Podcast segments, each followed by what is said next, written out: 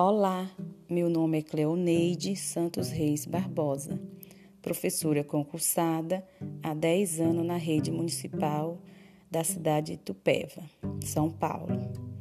Tenho atuado principalmente na área da alfabetização.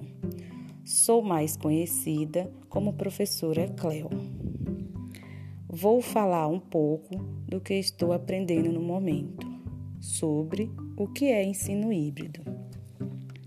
Ensino híbrido é a transformação de ensino onde adaptamos um conteúdo para ser estudado e entendido, usufruindo no, do, no nosso próprio ambiente, espaço para um melhor entendimento. No ensino híbrido tem que existir ecossistema educativo que compõe o sistema de ensino.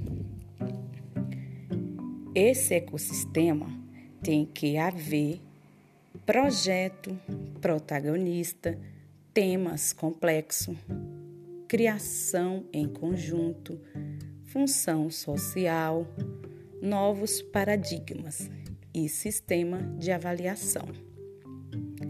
Tem que ter uma escola transformadora, inovadora, modernizada.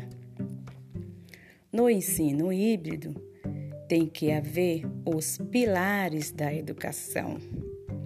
Esses pilares são pedagógico, tecnológico, didático e pessoal. É isso que eu tinha para falar. Muito obrigada.